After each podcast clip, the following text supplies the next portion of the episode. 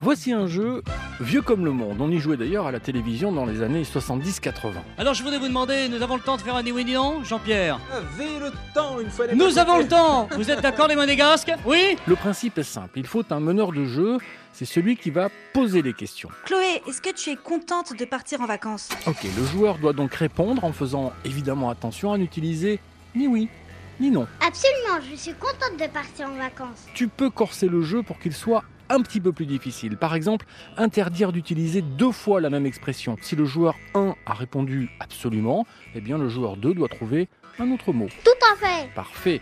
Et tu peux augmenter encore la difficulté en interdisant l'utilisation de mots comme Si, ou encore niette. et à propos de non.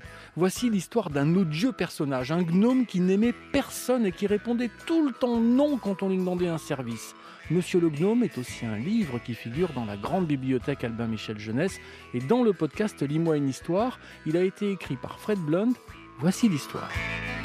Ce petit bonhomme est un gnome. Dites bonjour au lecteur, monsieur le gnome. Non, Où allez-vous, monsieur le gnome nulle part.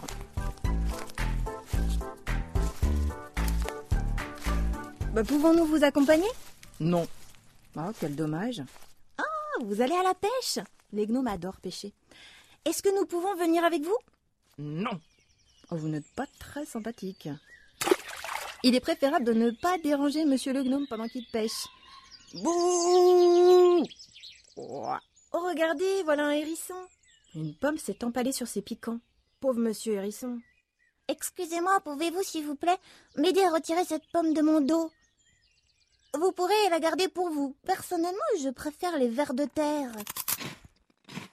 Oh, ce monsieur hérisson n'est-il pas bien élevé Non Oh, vous êtes mal poli, monsieur le gnome.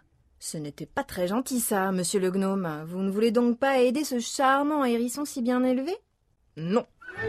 Mais vous auriez pu avoir cette belle pomme rouge bien juteuse. Vous n'aimez pas les pommes, monsieur le gnome Si, euh, mais... euh, Enfin, je veux dire non, non, non et non. Bon, bon, bon, euh, pas la peine de crier. Mais regardez qui arrive en mangeant la pomme rouge et juteuse du hérisson. Ce ne serait pas une sorcière Ah, Excuse-moi, le gnome, pourrais-tu arrêter de pêcher dans mon étang Ça effraie mes crapauds. Non. Hmm. Bon, je te laisse une chance de dire que tu es désolé et de t'en aller. J'ai dit non. N-O-N. Euh, là, monsieur le gnome vient peut-être de commettre une grave erreur. Eh bien, prends ça, espèce de petit bonhomme mal poli. Mon Dieu, monsieur le gnome a été changé en pierre. Oups, parions qu'il est désolé maintenant. Hmm. Tu iras très bien avec les autres. Mais qu'est-ce qu'elle peut bien vouloir dire par là Waouh Quelle belle collection vous avez là, madame la sorcière Merci, très cher. Monsieur le gnome a certainement retenu la leçon. Pourriez-vous le faire redevenir comme avant S'il vous plaît S'il vous plaît S'il vous plaît Non. Bien, bien, bien. Au moins, maintenant, on sait d'où viennent les nains de jardin. Boutique, le paradis du nain de jardin. Vente de nains de jardin, l'authentique nain de jardin de qualité. Un acheté, un offert, pain à la main.